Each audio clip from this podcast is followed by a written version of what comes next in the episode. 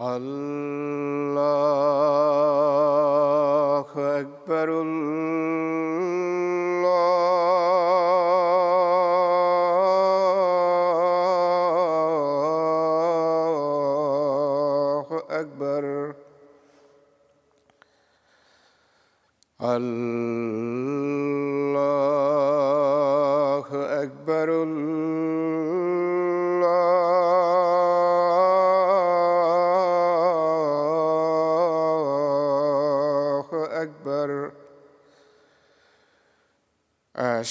أشهد أن لا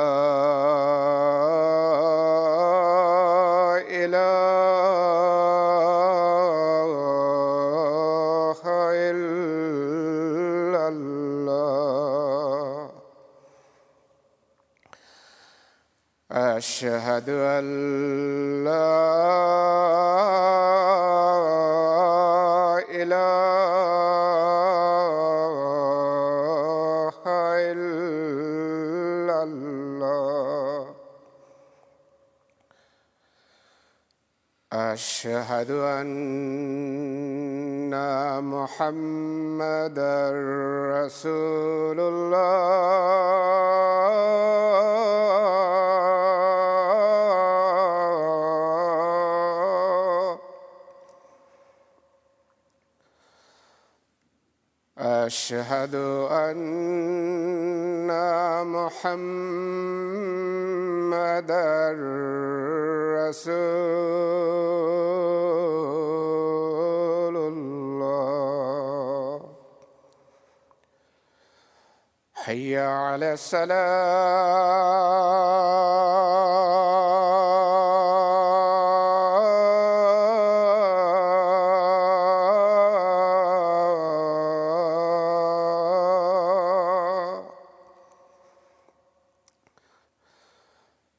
على السلام.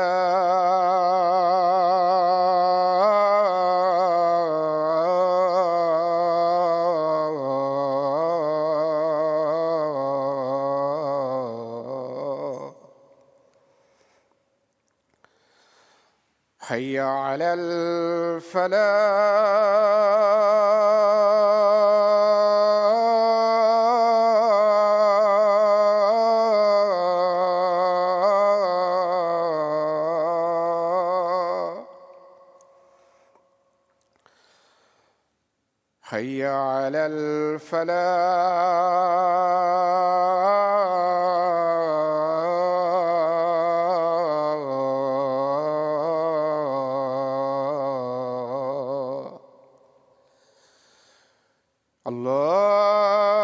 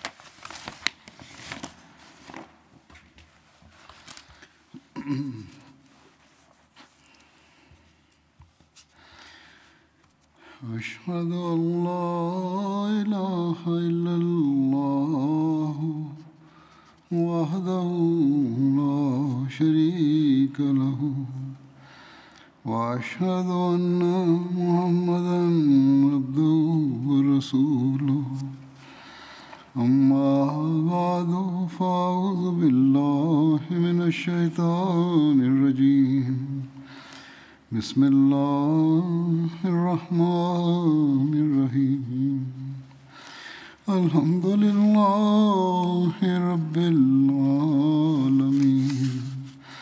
الرحمن الرحيم مالك يوم الدين إياك نعبد وإياك نستعين. اهدنا الصراط المستقيم. صراط الذين أنعمت عليهم. غير المغضوب عليهم ولا الضالين.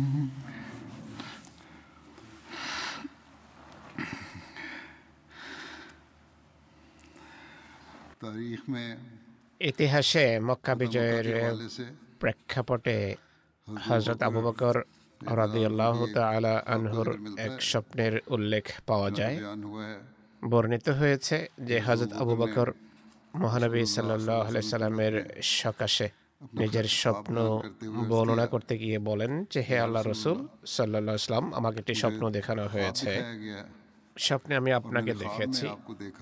আমরা দেখ আমি দেখলাম আমরা মক্কার নিকটবর্তী হলে এক কুকুর ঘেউ ঘেউ করে আমাদের দিকে আসলো। আমরা এর কাছে গেলে সে সে চিত হয়ে শুয়ে পড়ল এবং সেটি থেকে দুধ বইতে লাগল। মহানবী সাল্লাম বলেন তাদের হাতে সৃষ্ট অনিষ্ট দূর হয়ে গেছে আর কল্যাণ সন্নিকটবর্তী হয়েছে। তোমার নিকটাত্মীয় হওয়ার দোহাই দিয়ে তারা তোমার আশ্রয়ে আসবে। তুমি তাদের কতকের সাথে মিলিত হতে যাচ্ছ? হুজুর সাহসলাম এই তাবির করেছেন তার স্বপ্নের তিনি বলেন অতএব আবু সুফিয়ানকে পেলে তাকে হত্যা করো না।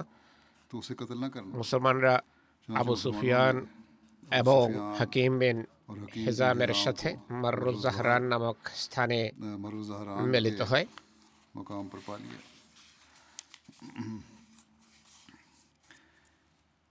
ইবনে উকুয়া বর্ণনা করেন আবু সুফিয়ান এবং হাকিম বিন হেজাম। ফিরে যাচ্ছিলেন হজরত আব্বাস রাজি আল্লাহ তালাহু মহানবী ইসলামের কাছে নিবেদন করেন যে হে আল্লাহ রসুল সাল্লাহ আলাইসাল্লাম আবু সুফিয়ান ইসলাম গ্রহণ সম্পর্কে আমার আশঙ্কা আছে। বিস্তারিত পূর্বেও তা উল্লেখ করা হয়েছিল যে আবু সুফিয়ান কীভাবে মহানবীর আনুগত্য গ্রহণ করেছিল আর ইসলামের শ্রেষ্ঠত্ব স্বীকার করেছিল। হজরত আব্বাস বলেন তাকে ফেরত ডাকুন যতক্ষণ না সে ইসলাম বোঝে এবং আল্লাহর বাহিনীকে মহানবীর নেতৃত্বে দেখতে পায়। অন্য রায়তে আছে ইবনে আবি শেবা সেটি বর্ণনা করেন। আবু সুফিয়ান যখন ফিরে যাচ্ছিলেন হজরত আবু বাকর রাদি আল্লাহ তালাহ মহানবীর কাছে নিবেদন করেন যে হে আল্লাহ রসুল আপনি যদি সুফিয়ান সম্পর্কে নির্দেশ দেন তাহলে তাকে তাকে পথে মধ্যে বাধা দেওয়া যেতে পারে। অন্য রয়েতে ইবনে শাক বর্ণনা করেন ইবনে আবু সুফিয়ান যখন ফিরে যাচ্ছিলেন হুজুর সাল্লাহ ইসলাম হজরত আব্বাসকে বলেন আবু সুফিয়ানকে উপত্যকায় থামাও। তখন হযরত আব্বাস গিয়ে আবু সুফিয়ানকে থামান। তখন আবু সুফিয়ান বলে হে বনি হাসেম তোমরা কি প্রতারিত করছ? তোমরা কি ধোকা দিচ্ছ? হজরত আব্বাস বলেন নবীর অনুসারীরা কখনো ধোকা দেয় না। অন্য রওয়ায়ত অনুসারে তিনি বলেন আমরা আদৌ প্রতারক নই তবে সকাল পর্যন্ত অপেক্ষা করো। যতক্ষণ না আল্লাহর বাহিনীকে দেখো আর তাদের তা দেখো যা যা যাকে আল্লাহর আল্লাহ মুশরিকদের জন্য প্রস্তুত করেছেন। প্রভাত পর্যন্ত আব্বাস আবু সুফিয়ানকে সেখানে থামিয়ে রাখেন। ইসলামী বাহিনী যখন আবু সুফিয়ানের চোখের সম্মুখ দিয়ে কুচকাওয়াজ করতে করতে যাচ্ছিল এর উল্লেখ করতে গিয়ে সবুল হুদা আবার সাদে লেখা আছে। আবু সুফিয়ানের সম্মুখ দিয়ে মহানবীর সবুজ পোশাক আবৃত বাহিনী যখন আসে যাতে ছিলেন মহাজার এবং আনসার তাদের হাতে ছিল পতাকা এবং ঝান্ডা আনসারের প্রত্যেক গোত্রের সামনে একটি পতাকা ছিল আর তারা ছিলেন লোহা আবৃত, অর্থাৎ বর্ম ইত্যাদি সমর যুদ্ধের পোশাকে সজ্জিত ছিলেন। তাদের শুধু চোখ দেখা যেত।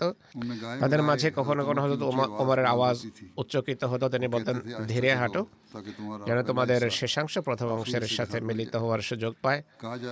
এই বাহিনীতে এক হাজার বর্ম পরিহিত সৈন্য ছিলেন। মহানবী সাল্লাম তার পতাকা হজরত সাহাদ বিন ওবাদাকে দান করেন। তিনি সেনাবাহিনীর সামনে ছিলেন, নেতৃত্ব দিচ্ছিলেন।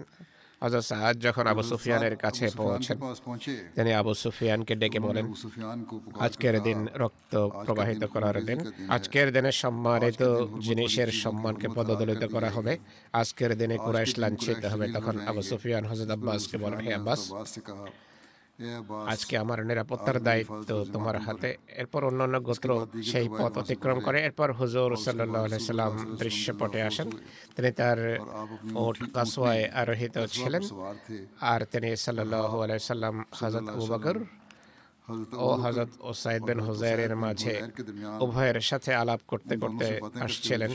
হজরত আব্বাস আবু সুফিয়ানকে বলেন ইনি হলেন মোহাম্মদ সাল্লাহ আলিয়া সাল্লাম হজরত আবদুল্লাহ বিন ওমর বর্ণনা করেন।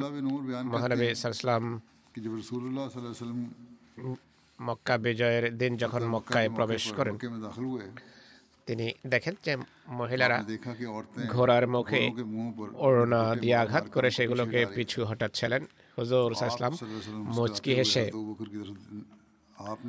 হাজরত আবু বকরের প্রতি তাকান এবং বলেন যে হে আবু বকর হাসান বিন সাবেদ কি বলেছেন? এরপর হাজরত আবু বকর সেই পংক্তিগুলো পড়েন আদিম তো বানিয়াতে লাম তারাহা তুসির নুকা কাদা কাদা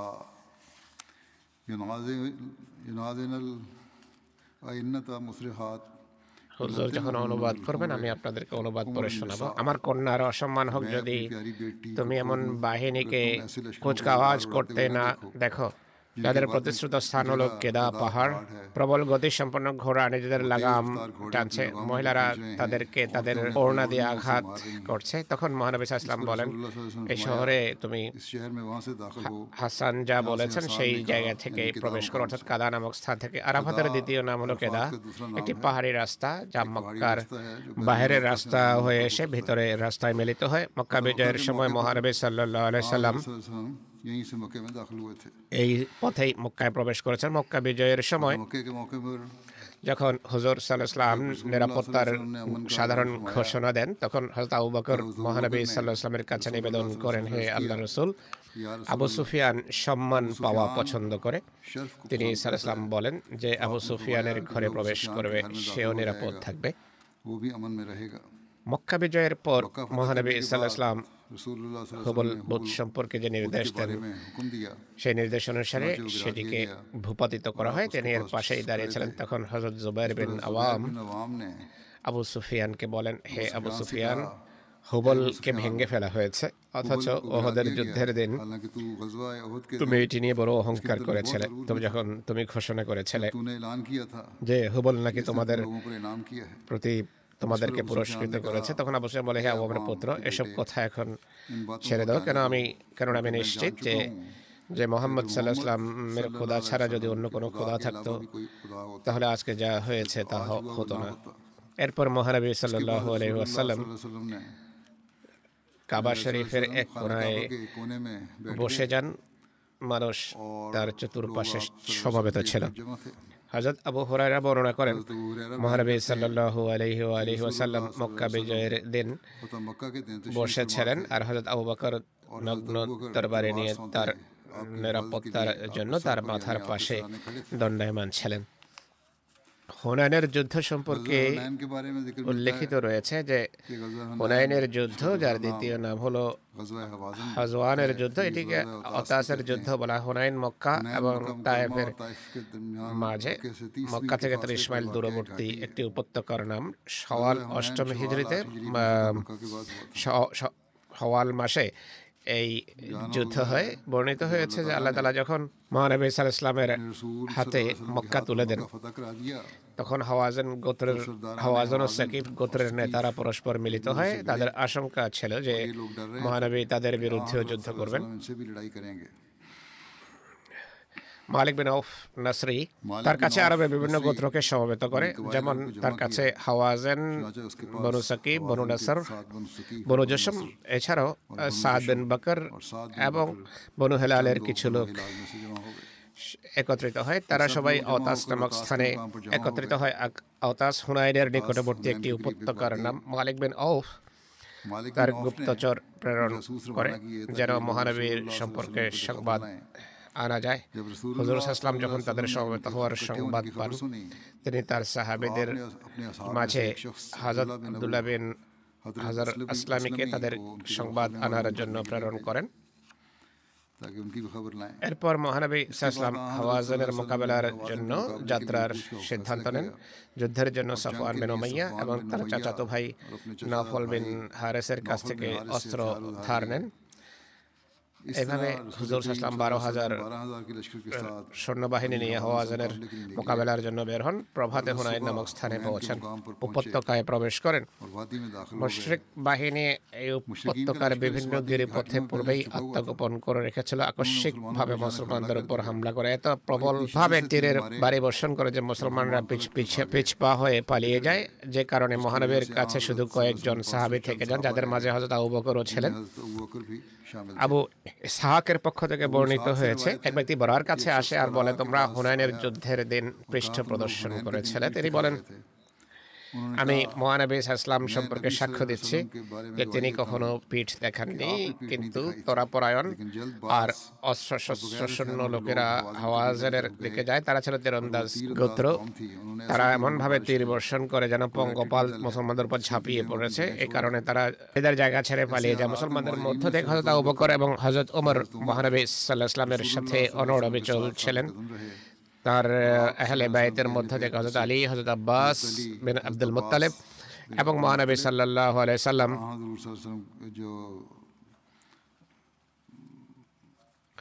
আর আবু সুফিয়ান বিন হারেস আর তার পুত্র হজরত ফজল বিন আব্বাস রবিয়া বিন হারেস ওসামা বিন জায়েদ। ওসামা বিন জায়েদ কা জিক্র মিলতা है উল্লেখ পাওয়া যায়। হজরত আবু কাতাদা বর্ণনা করেন হুনাইনের সময় আমি মুসলমানদের এক ব্যক্তিকে দেখেছি সে এক মুশ্রিকের বিরুদ্ধে যুদ্ধরত ছিল। আরেকজন মুশ্রিককে প্রতারিত করে পেছন থেকে তার উপর হামলা করতে চাচ্ছিল তা হত্যা করার জন্য। আমি খুব দ্রুত তাকে দমনের জন্য যাই যে এক মুসলমানকে এইভাবে প্রতারিত করে হত্যা করতে চাচ্ছিল সে আমাকে মারার জন্য হাত উঠায়। আমি তার হাতে আঘাত করি তার হাত কেটে ফেলি। সে আমাকে ধরে ফেলে এবং সজোরে আমাকে চাপ দেয়। যে কারণে আমি নিরুপায় হয়ে পড়ি এরপর সে আমাকে ছেড়ে দেয় এবং নিস্তেজ হয়ে যায়। আমি তাকে ধাক্কা দিয়ে এরপর হত্যা করি অপরদিকে মুসলমানরা পরাজিত হয়ে পালিয়ে যায় আমিও তাদের সাথে পালিয়ে যাই তিনি বলেন এরপর মানুষ আবার মহানবীর কাছে সমবেত হতে থাকে মহানবী বলেন যে ব্যক্তি কোনো নিহত ব্যক্তি সম্পর্কে প্রমাণ দিতে পারবে যে সে সেই নিহতকে হত্যা করেছে এমন নিহত ব্যক্তির জিনিসপত্র সেই ব্যক্তিরই হবে আমি দণ্ডায়মান হলাম আমার হাতে নিহত ব্যক্তির সম্পর্কে কোনো সাক্ষ্য আনার জন্য কিন্তু কোনো সাক্ষী পেলাম না। এরপর আমি বসে যাই। এরপর আমি আমার হাতে নিহত ব্যক্তির ঘটনা মহানবীকে শোনাম। তার পাশে বসা লোকদের মধ্য থেকে এক ব্যক্তি বলে যে এই নিহত ব্যক্তির অস্ত্র আমার কাছে আছে যার কথাই বলছে। সে ব্যক্তি বলে যে যার কাছে অস্ত্রগুলো ছিল সে বলে এইসব অস্ত্র শস্ত্র তার হাতে দেওয়ার পরিবর্তে অন্য কিছু দিয়ে তাকে আশ্বস্ত করুন। হাজরত আবু বাকর সেখানে বসেছিলেন। তিনি বলেন এমনটি কখনো হওয়ার নয়। মহানবী কোরাইশের এক ভেরুকে এই অস্ত্রশস্ত্র দিয়ে দেবেন আর আল্লাহর সিংহদের মাঝে এক সিংহকে বঞ্চিত করবেন। যে আল্লাহ রসুলের পক্ষ থেকে লড়ছেন এমনটি হতে পারে না। হজরত কাদা বলতেন মহানবী সাল্লাম তখন দণ্ডায়মান হন। তিনি আমাকে সেই সব জিনিস দিয়ে দেন আমি তা দিয়ে খেজুরের একটি বাগান ক্রয় করি। এটি সে প্রথম সম্পত্তি যা ইসলামে আমি ইসলাম গ্রহণের পর আমি বানিয়েছি। হজরত মুসলিহ মৌদ রাদিউল্লাহ তালা আনহু বর্ণনা করেন যে, দেখো, ইতিহাস থেকে জানা যায়, হুনাইনের যুদ্ধের সময় মক্কার কাফেররা যখন এ বলে ইসলামী বাহিনীতে যোগ দেয় যে আজকে আমরা আমাদের বীরত্বের স্বাক্ষর রাখব এবং বনু সাকিবের আক্রমণের সামনে টিকতে না পেরে যখন যুদ্ধের ময়দান থেকে পালিয়ে যায় তখন এমন এক সময় আসে যখন মহানবীর চতুর্পাশে শুধু বারো জন সাহাবি ছিলেন। ইসলামী বাহিনী যাদের সংখ্যা ছিল দশ হাজার তারা ছত্রভঙ্গ হয়ে যায়। কাফের বাহিনীর সংখ্যা ছিল তিন হাজার তীরন্দাজ তার ডানে বামে। পাহাড়ে চড়ে তার লক্ষ্য করে তীর ছুটছিল। তখনও তিনি পিছু না হটে সম্মুখে যেতে চাচ্ছিলেন। হজরত আবু বকর বিচলিত হয়ে তার বাহনের লাগাম নিজের হাতে নেন এবং বলেন যে হে আল্লাহ রসুল সাল্লাহ ইসলাম আমার প্রাণ আপনার জন্য নিবেদিত। এটি অগ্রসর হওয়ার সময় নয়। ইসলামী বাহিনী সমবেত হলেই আমরা সামনে অগ্রসর হতে পারব।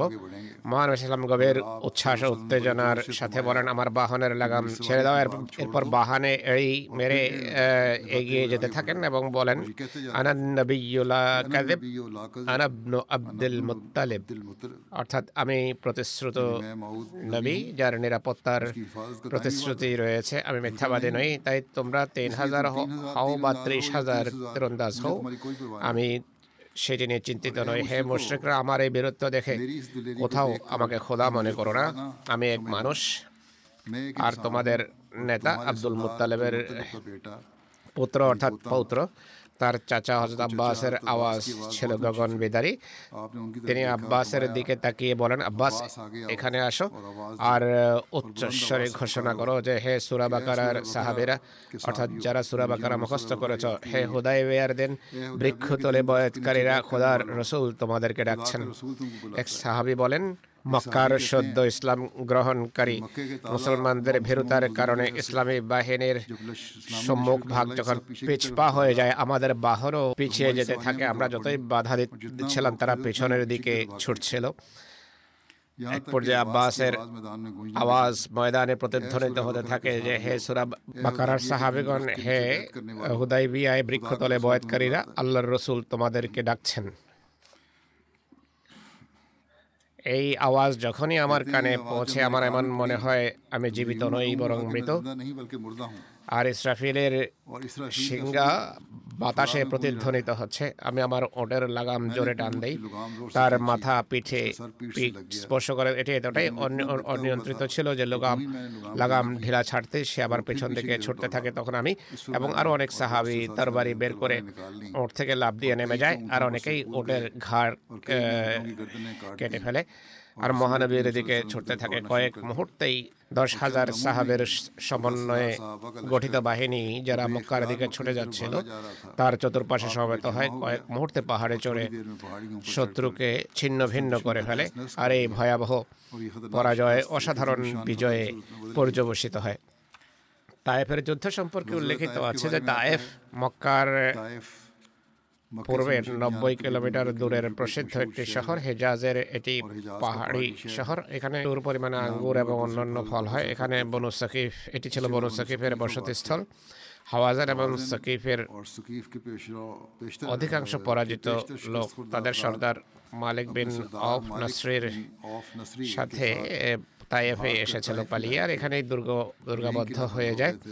মহানবী হুনাইনের বিজয়ের পর যে রানায় যুদ্ধলব্ধ সম্পদ একত্রিত করে বন্টন করেন। এই মাসে অর্থাৎ অষ্টম হিজরি সওয়ালে তায়েফের উদ্দেশ্যে যাত্রা করেন জেরানা মক্কা এবং তায়েফের পথে মক্কার নিকটবর্তী কূপের নাম মক্কা থেকে এটির দূরত্ব ছিল সাতাইশ কিলোমিটার। মহানবী সাল্লাহ আলাইসাল্লাম তায়েব কতদিন অবরোধ করে রেখেছেন এই সম্পর্কে বিভিন্ন রয়েত রয়েছে। কারও মতে দশের অধিক কিছু রাত হবে। কেউ কেউ বলে বিশের অধিক কিছু রাত সেটি ঘেরাও করে রাখেন। এটিও বলা হয় বিশ দিন সেটি ঘেরাও করে রেখেছিলেন অন্য রওয়ায়ত অনুসারে মহানবী ইসলাম ত্রিশের কাছাকাছি রাত তাইফবাসীদের ঘিরে রাখেন। পরি ঘেরাও করে রাখেন। ইবনে ইসলামের মধ্যে সতেরো রাত ছিল। মুসলিম শরীফে আজাদ আনাসের পক্ষ থেকে বর্ণিত হয়েছে যে মহানবী চল্লিশ রাত তাইফবাসীদের অবরোধ করে রাখেন। তাইফে মহানবী সাল্লাম যখন সকিফের দুর্গ অবরোধ করে রাখেন তখন আবু বকরকে মহানবী সাল্লাম বলেন যে আবু বকর আমি স্বপ্নে দেখলাম যে আমাকে ননিতে ভরা একটি পেয়ালা দেওয়া হয়েছে কিন্তু এক মোরগ তাতে ঠোকর মারে। পেয়ালাতে যা ছিল সব পড়ে যায়। আবু বকর বলেন হে আল্লাহ রসুল সাল্লাহ সাল্লাম আমি মনে করি না যে আজকের দিনে আপনি যা অর্জন করতে চান এদের থেকে তা অর্জন করতে সক্ষম হবেন। মহানবী ইসলাম বলেন যে আমিও আমিও এমনটি হতে পারে বলে মনে করি না। স্বল্পক্ষণ পর হাজরত ওমর বলেন আমি কি মানুষের মাঝে যাত্রার ঘোষণা করে দেব? হজরত আসলাম বলেন কেন নয়? হাজত ওমর এরপর যাত্রার ঘোষণা দিয়ে দেন ফিরে যাওয়ার ঘোষণা করেন। তবুকের যুদ্ধ হয়েছে নবম হিজরের রজব মাসে। এই সম্পর্কে বর্ণিত হয়েছে তবুক মদিনা থেকে সিরিয়া যাওয়ার রাজপথের পাশে অবস্থিত যা বাণিজ্য কাফেলার আনাগোনার পথে ছিল এটি কোরা উপত্যকা এবং সিরিয়ার মাঝে অবস্থিত একটি শহর। এটিকে আসহাবুল আইকার শহর বলা হয়। হজরত সোহেব আল ইসলাম এই জনপদের জন্য প্রেরিত হয়েছিলেন। হজরত আবু বকর রাদি আল্লাহ তালা আনহু তবুকের যুদ্ধে মহানবীর সাথে ছিলেন। হুজুর ইসলাম তবুকের যুদ্ধে এক বড় পতাকা তার হাতে দিয়েছিলেন। হজরত আবু বকর রাদি আল্লাহ তালা আনহ তবুকের যুদ্ধের সময় তার সাকুল্য সম্পত্তি যা মহানবীর হাতে তুলে দিয়েছিলেন তার মূল্য ছিল চার হাজার দেড়হাম রসুল্লাহ তবুকের যুদ্ধের জন্য সাহাবিদেরকে যখন প্রস্তুতি নেওয়ার নির্দেশ দেন তখন তিনি মক্কা এবং আরবের অন্যান্য গোত্রের কাছে সংবাদ পাঠান তার সাথে যাওয়ার জন্য তিনি সম্পদশালীদেরকে আল্লাহর পথে সম্পদ ব্যয় এবং বাহন সরবরাহের আহ্বান জানান। অর্থাৎ মহানবী তাদেরকে তাকিদ পূর্ণ নির্দেশ দেন। এ সম্পর্কে এটি মহানবী সাসলামের জীবনের শেষ যুদ্ধ ছিল। তখন সর্বপ্রথম যে ব্যক্তি তার সম্পদ নিয়ে আসেন তিনি ছিলেন হজরত আবু বকর সিদ্দিক রদি আল্লাহ তালা হজরত আবু বকর রদিয়াল্লাহ তালা আনহু তার ঘরের সাকুল্য সম্পদ নিয়ে আসেন, যা চার হাজার দেড়হাম মূল্যমানের ছিল। হুজুর সাল্লাহ ইসলামকে জিজ্ঞেস করেন যে, নিজের পরিবারের জন্য কিছু রেখে এসেছে কি? তিনি বলেন, গৃহবাসীদের জন্য আল্লাহ এবং তার রসুলকে রেখে এসেছি। হজরত উমর বিন খাত্তাব তার ঘরের অর্ধেক সম্পদ নিয়ে আসেন। মহানবী ইসলাম হজরত ওমরকে জিজ্ঞেস করেন যে পরিবার পরিজনের জন্য কিছু রেখে এসেছ কি? তিনি বলেন হে আল্লাহ রসুল সাল্লাহ ইসলাম অর্ধেক সম্পদ রেখে এসেছি। তখন হজরত আব্দুর রহমান বিন আউফ একশত ওকিয়া উপস্থাপন করেন। এটি প্রায় চার হাজার দেড়হম সমান মূল্যমানের। এরপর তিনি বলেন ওসমান বিন আফফান ও আব্দুর রহমান বিন অফ ভূপৃষ্ঠে খোদার ভাণ্ডারগুলোর দুটি যারা আল্লাহর পথে খরচ করে তারা অনেক সম্পদ দিয়েছেন। তখন মহিলারা নিজেদের গয়না উপস্থাপন করেন হজরত আসেম বিন আদি সত্তর ওয়াসাক খেজুর নিয়ে আসেন যা প্রায় দুইশত বাষট্টি মনের সমান। এক মন যদি চল্লিশ শের হয়।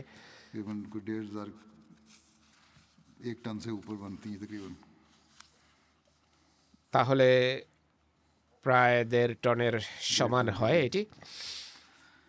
জায়েদ বিন আসলাম তার পিতার পক্ষ থেকে বর্ণনা করেন। আমি হযরত ওমর বিন খাত্তাবকে বলতে শুনেছি যে মহানবী সাল্লাহ ইসলাম আমাদেরকে বলেন যে আমরা যেন সদকা করি বা আল্লাহর পথে আর্থিক কুরবানি করি। আমার কাছে সম্পদ ছিল। আমি ভাবলাম আজকে আবু বকরের চেয়ে আমি এগিয়ে যাব। যদি কোনোদিন আবু বকরের চেয়ে আমি এগিয়ে যেতে পারি তাহলে আজকের দিনটি সেই মক্ষম সময়। আমি আমার অর্ধেক সম্পদ নিয়ে আসি হজরত ওমর বলেন। তখন মহানবী জিজ্ঞেস করেন গৃহবাসীদের জন্য কি রেখে এসেছ? আমি বললাম যতটা এনেছি ততটাই পরিবার সদস্যদের জন্য রেখে এসেছি। এরপর হজরত আবু বকর তার কাছে যা ছিল সবই নিয়ে আসেন। হজরত আবু বকর কে হজরত আবু বকরকে মহানবী সাল্লাম জিজ্ঞেস করেন আবু বকর, তোমার পরিবারের লোকদের জন্য কি রেখে এসেছ? তিনি বলেন, আল্লাহ এবং তার রসুল সাল্লাহু আলাই ওয়াসাল্লামকে রেখে এসেছি। হজরত ওমর বলেন, খোদার কসম, আমি কোনো ক্ষেত্রে তার চেয়ে এগিয়ে যেতে পারব না। আবু বকরের চেয়ে হজরত মাসুদ বলেন যে একটি যুগ এমন ছিল যখন ঐশী ধর্মের জন্য মানুষ নিজেদের প্রাণকে গবাদি পশুর জন্য জলাঞ্জলি দিত সম্পদ তো কিছুই নয়। হজরত আবু একাধিকবার নিজের পুরো সহায় সম্পত্তি উৎসর্গ করেছেন এমনকি সুইটি পর্যন্ত বাসায় থাকতে দেননি। একইভাবে হজরত ওমর নিজের সাধ্য এবং সামর্থ্য অনুসারে নিজের পুরো সম্পদ দিয়ে সম্পদ উৎসর্গ করেছেন ওসমান নিজের সামর্থ্য অনুসারে।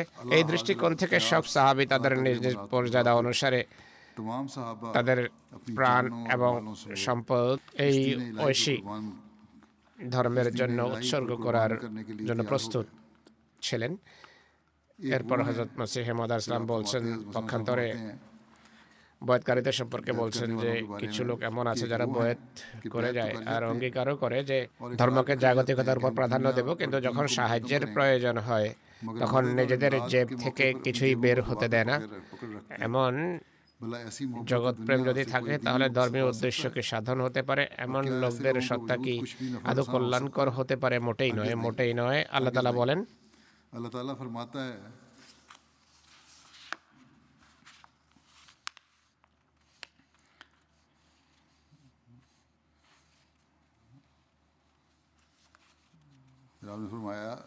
لن تنالوا البر حتى تنفقوا মিম্মা تحبون তোমাদের প্রিয় সম্পদ যতক্ষণ ব্যয় না করবে তোমরা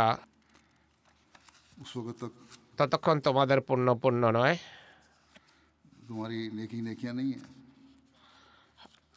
মানবের সাথে একযোগে এক সাহাবিকে দাফন করা সম্পর্কে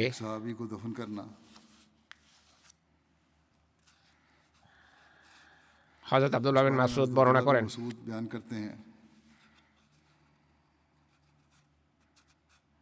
আমি তো বুকের যুদ্ধে মহানবীর সাথে ছিলাম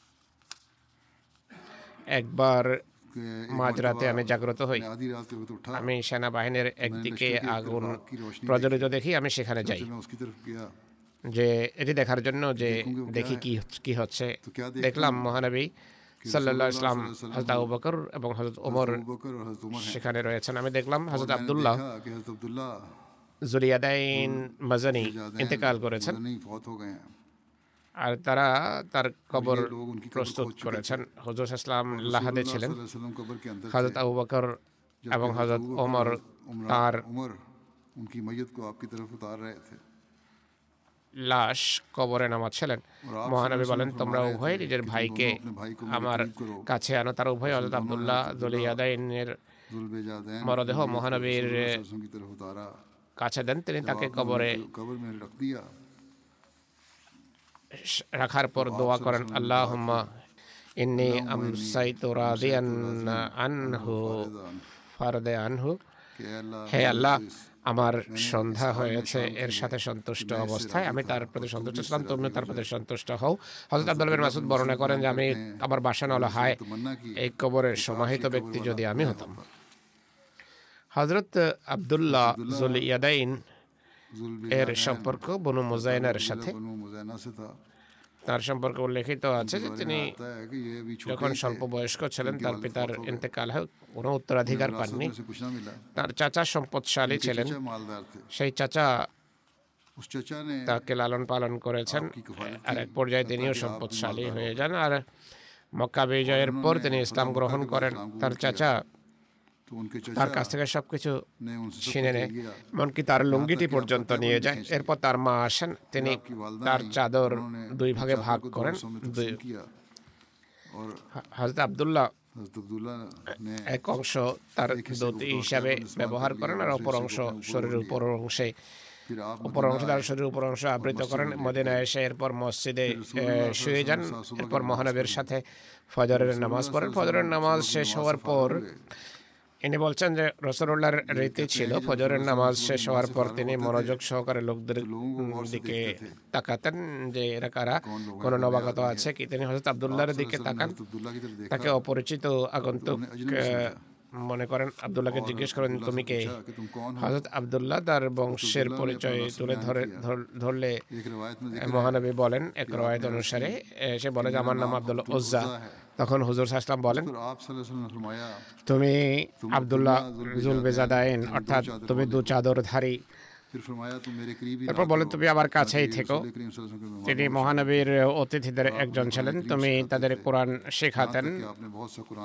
তিনি কোরআনের একটা বৃহৎ অংশ মুখস্থ করে নেন এবং তার আওয়াজ ছিল গুরু গম্ভীর। হজরত আবু বকর সিদ্দিকের হজের সময়ে ইমারত সম্পর্কে উল্লেখ আছে যে মহানবী সাল্লাম নবম হিজরিতে হাজরত আবু বকর সিদ্দিককে হজের আমির নিযুক্ত করে মক্কা প্রেরণ করেন।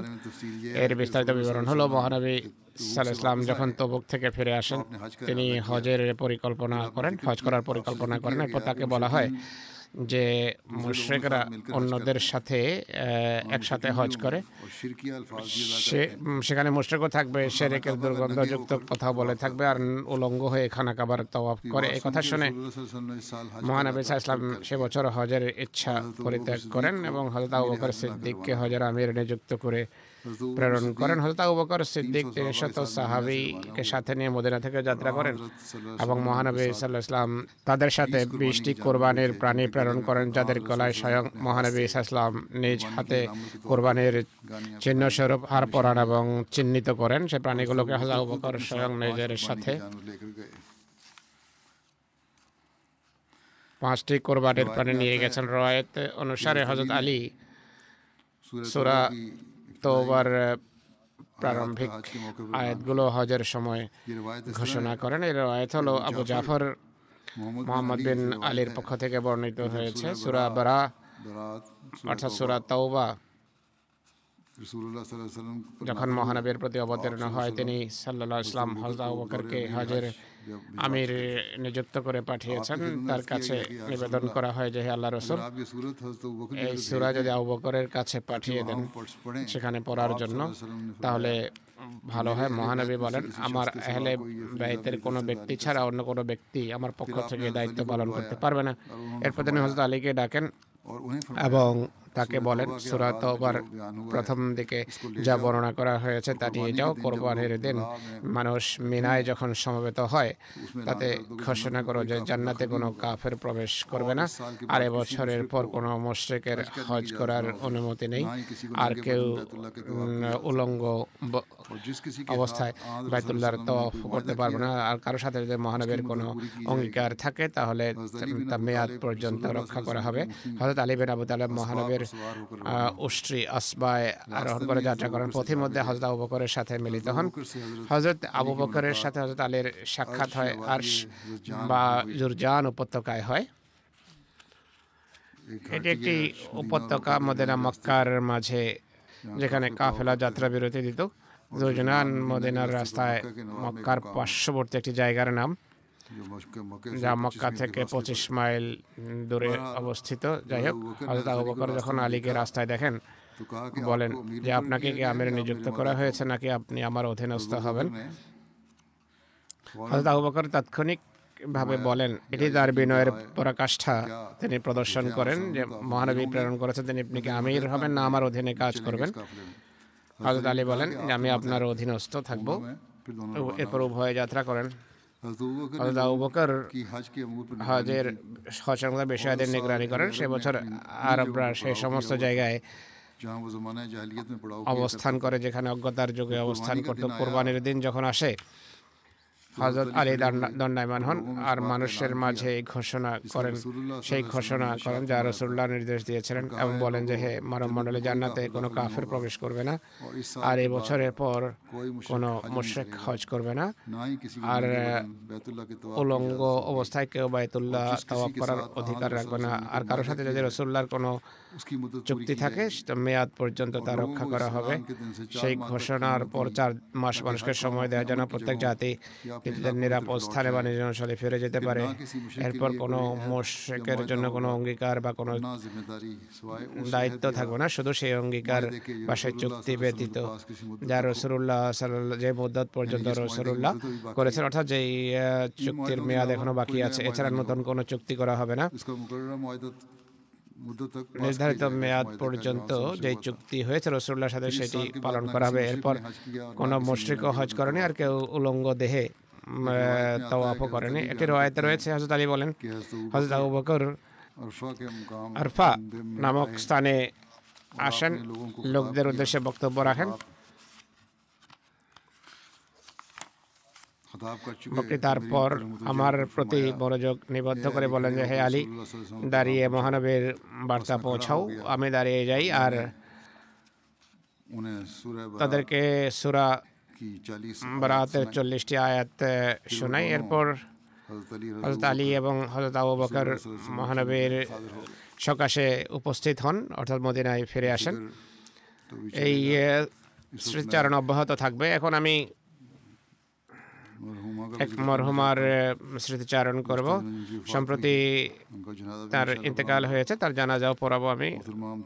আমতুল লতিফ খুরশিদ সাহেবের জানাজা এটি যিনি কানাডায় বসবাস করছিলেন শেখ খুরশিদ আহমদ মরহুমের স্ত্রী ছিলেন যিনি আলফজল আলফজল রাবর স্ত্রী ছিলেন অ্যাসিস্ট্যান্ট এডিটর ছিলেন খুরশিদ সাহেব সম্প্রতি ছিয়ানব্বই বছর বয়সে তিনি ইহদাম ত্যাগ করেন ইন্নালিল্লাহি ওয়াইন্না ইলাইহি রাজিউন তিনি ওসিয়ত করেছিলেন তিনি হযরত মসিহ মহমদ আলাইহিস সালাতু ওয়াসালামের হারসিয়া নিবাসী সাহাবী হযরত মিয়া ফজল মোহাম্মদ সাহেবের পৌত্রী হযরত ফকিম আল্লাহ মোহাম্মদ বক্স সাহেবের দৈহিত্রী আর কাদিয়ানের দরবেশ মিয়া আব্দুর রহিম দেয়ানত সাহেবের বড় কন্যা ছিলেন কাদিয়ানে নুসরত গার্লস হাই স্কুল থেকে তিনি মাধ্যমিক পাশ করেন এরপর জামিয়া নুসরতে ভর্তি হন তেতাল্লিশ বা চুয়াল্লিশে জামিয়া নুসরতে দুই বছর পড়ালেখা করেন এরপর এরপর প্রাইভেট পরীক্ষা দিয়ে আরবি সাহিত্যে তিনি আলেম করেন তার বিয়ে শেখ খুরশিদ আহমদ সাহেবের সাথে হয় যিনি আল ফজলের অ্যাসিস্ট্যান্ট এডিটর ছিলেন। যেভাবে পূর্বে বলেছি খলিফা সানি রাদি আল্লাহ তার বিয়ে পড়িয়েছিলেন মসজিদে মুবারকে। আল্লাহ তালা তাকে তিন পুত্র এবং দু কন্যা দিয়েছেন।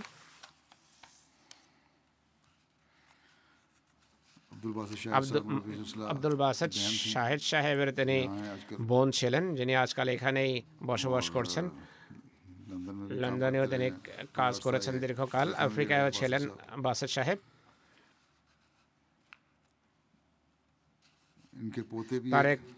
পত্র মোকাসাবত খুশির সাহেব জামাতের মুরব্বী হিসেবে কাজ করছেন আমেরিকায়। এটি পড়ালেখা করা পরিবার। তার বোন আমতুল বাড়ি। রাসের সাহেব রয়েছেন তিনিও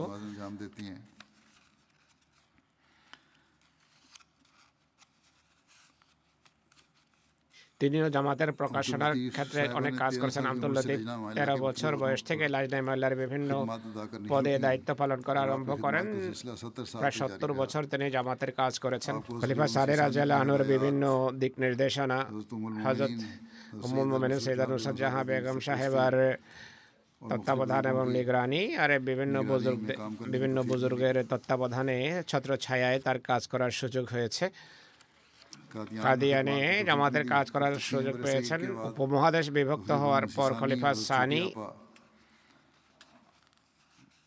এবং আপা মরমার তত্ত্বাবধানে হিজরতকারিণী মহিলাদের ইনচার্জ হিসাবে কাজ করার তার সুযোগ হয়েছে। বিভিন্ন ক্যাপাসিটিতে লাজনার কাজ করার সুযোগ পেয়েছেন দীর্ঘকাল।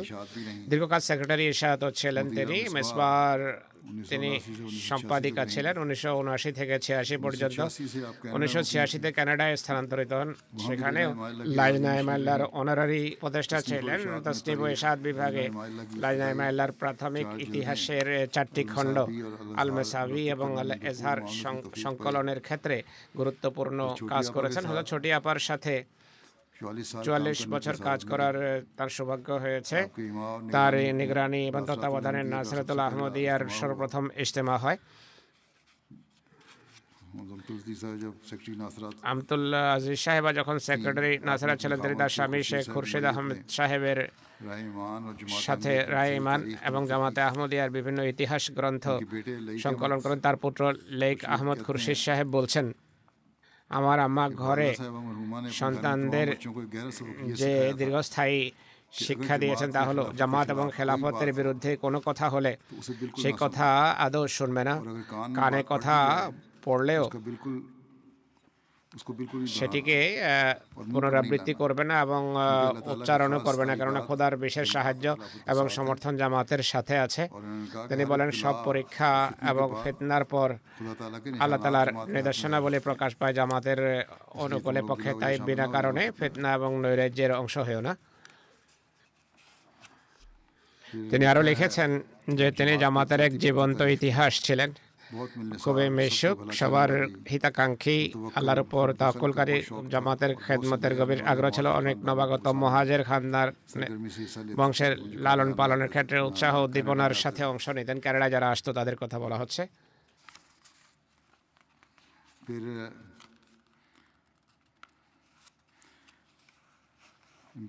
তার এক সন্তান লিখেছেন আমাদের মা খেলাফতের প্রতি গভীর ভালোবাসা রাখতেন সবসময় আমাদের সবাইকে খলিফা বাক্তার জন্য দোয়ার নসিহত করতেন এবং স্মরণ করাতেন। নামাজ সময় মতো কায়েম করতেন এবং যথাযথ প্রস্তুতির সাথে করতেন। জুমার দিন একটা ঈদের দিন হতো আমাদের ঘরে। কোরআনের প্রতি তার ভালোবাসা সম্পর্কে এনে লিখছেন যে অনেক ছেলে মেয়েকে কোরআন পড়িয়েছেন। সঠিক উচ্চারণে কোরআন পড়ার উপর জোর দিতেন তিনি। তার পুত্র ওকাস খুরশিদ যিনি জামাতের মুরব্বী তিনি লিখছেন সবসময় দোয়া এবং পড়ালেখার প্রতি মনোযোগ আকর্ষণ করতেন জামাতের ইতিহাসের প্রেক্ষাপটে শিশুদেরকে গল্পের আদলে জামাতের ইতিহাস শেখাতেন যেন সর্বোত্তম তাদের তরবিয়ত করা সম্ভব হয় তার এক পৌত্রী বলছেন দাদি আমার নয়জন পৌত্রী রয়েছেন তিনি শুধু মেয়েদেরই তরবিয়ত করেননি যেন আমরা লাজনায় মাওলার সেবিকা হতে পারি বরং ভদ্রতা শিষ্টাচার পর্দা কীভাবে করতে হবে ঘরের দেখাশোনা কীভাবে করা উচিত আতিথ্য সেলাই উর্দু পড়া লেখা এইসব বিষয়ে বিষয়ে আমাদের স্থায়ী পথ নির্দেশক ছিলেন আমরা যখন সাবালিকা হই হইতেন আমাদের আমাদের স্বামী শ্বশুরবাড়ির লোকদের দেখাশোনার উত্তম তাকে নসিহত করতেন। অনেক আনন্দিত হতেন যখন আমরা বলি যে শ্বশুরবাড়ির লোকদের সাথে সময় কাটিয়েছি। তিনি আমাদেরকে এর পাশাপাশি সুশিক্ষিত হওয়া এবং ক্যারিয়ার গঠনের বিষয়ে নসিহত করেছেন। জন্মবার্ষিকী উদযাপন না করা বা ইসলামী বিষয়াদি অনুসরণ না করার সংক্রান্ত বিষয়দের প্রতি প্রতিষ্ঠিত করেছেন কিন্তু তিনি জন্মবার্ষিকী ইত্যাদিকে স্মরণীয় করে তুলেছেন। এক পরিবার হিসাবে একত্রে হামদোসানা নজম পড়া বা জামাত নামাজ পড়া এবং দোয়ার কথা বলতেন।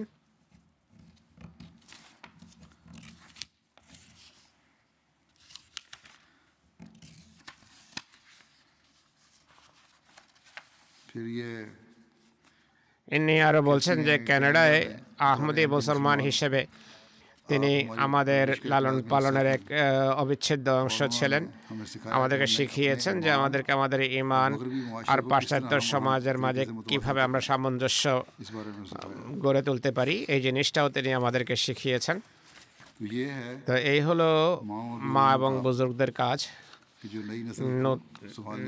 পরবর্তী প্রজন্মকে সামলানোর জন্য আবশ্যক কীভাবে তাদের তরবিয়ত করতে হয়, তাদের ধর্ম শেখাতে হবে, এই সমাজে বসবাস করে কোনো হীনমন্যতার শিকার না হয়ে নিজে তাদেরকে সমাজে অ্যাডজাস্ট করার প্রতি তিনি বা অ্যাডজাস্ট করার বিষয়ে তাদেরকে তিনি শিখিয়েছেন, আল্লাহ তার প্রতি কৃপা করুন, করুণা করুন, তার পদমর্যাদা উন্নীত করুন, তার সন্তান সন্ততি, আওলাদ এবং প্রজন্মকে তার পূর্ণ ধরে রাখার তৌফিক দিন।